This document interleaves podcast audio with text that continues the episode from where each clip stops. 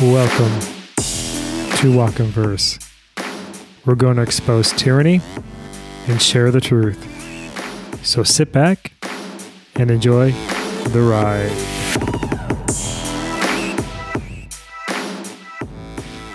Hello, welcome back. It's me, Kev. Today is January 6, 2022, and this is episode number 46.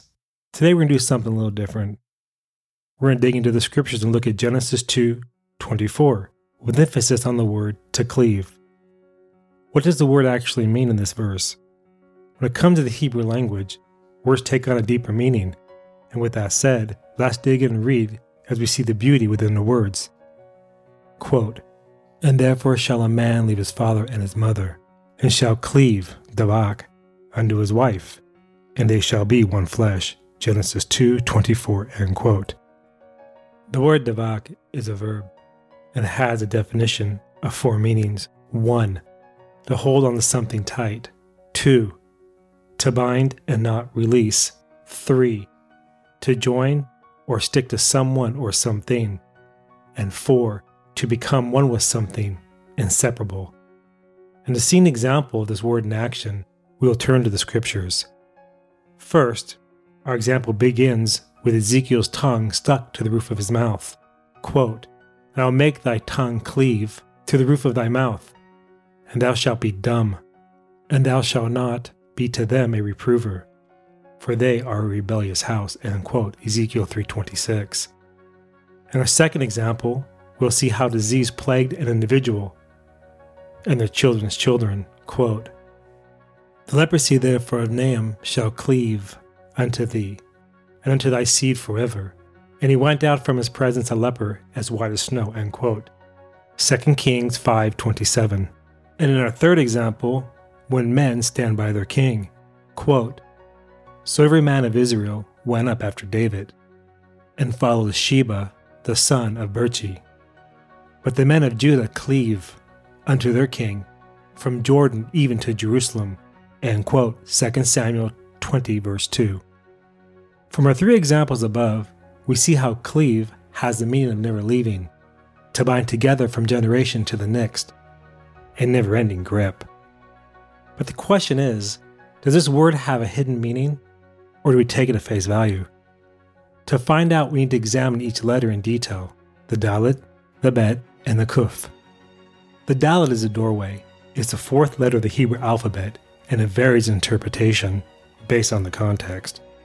It can represent 1 dal, which is a poor person, two, the door, or three, a word called dalasoni, which means to lift me up.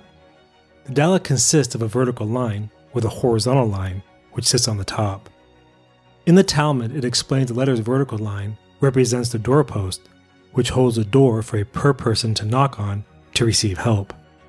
But only those who realize they're poor, not in the financial sense at all, but in a spiritual one, will see the meaning come true as they soon realize everything owned belongs to God, and that without Him, we have nothing. For it's God who gives us life, food, and shelter. And once we see this truth, we will walk through the dalet, the door, into God's chamber, where He lifts us up, blesses us with life, health, sustenance, and success. So when we read the text and see His wonderful letter, it's the gateway to our inner light our wisdom and knowledge. And through this door, a new life awaits, one based on order and structure, God's will. Which leads us to Bet. And this letter is the second letter of the alphabet, which represents the house, a tent or dwelling, and that has a numerical value of 2 as it encompasses Genesis, which is creation. It represents duality and plurality, as all things created happened in pairs heaven and earth, light and darkness, man and woman. In order for a man and a woman to have a child, they must become one. And the pair reproduce, they create. In addition, this letter consists of three lines, which they consider the pillars of Torah prayer, charity, and good deeds.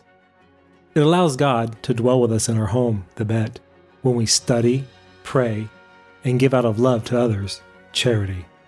The home offers protection from the elements and gives us shelter. In the spiritual sense, it contains the light, which is the truth, and spirit, which is the life. For it's the sanctuary, the temple, the gnosis, which is knowledge, a place where we can seek God in solitude and safety. And now, the last letter, the Kuf. One interpretation of this letter represents holy and unholiness, death and negative thought, speech and actions. But through all this, transformation, we can all transform from the negative to the positive into holiness. And herein lies the parity. When man acts in accordance with God's will, his potential becomes unlimited. Whereas, when he does not, he's no higher than the ape, and therefore not holy, but unholy, and not able to walk in the will of God. Which brings us back to Genesis 2:24 and the word cleave. So when we read this verse, we can reconstruct it as such. Therefore, shall a man leave his father and his mother, and with his wife walk through the door to a new life of order and structure in accordance to the will of God. They'll become inseparable and join as one to create new life. Their home, a sanctuary where they'll seek God and God will dwell with them. And through their experiences, they'll become holy as they transform and turn all negative thoughts, speech, and actions into positive words of affirmation and deeds of kindness out of love. Genesis 2 24. If you enjoyed the episode, please consider a membership at $5 a month. You'll gain access to all past, present, and future e reports and books, as well as member only content. The link is in the description of the episode. If you have any questions or comments, please send me an email at walkinverse at protonmail.com. W A L K I N V E R S E at P R O T O N M A I L.com.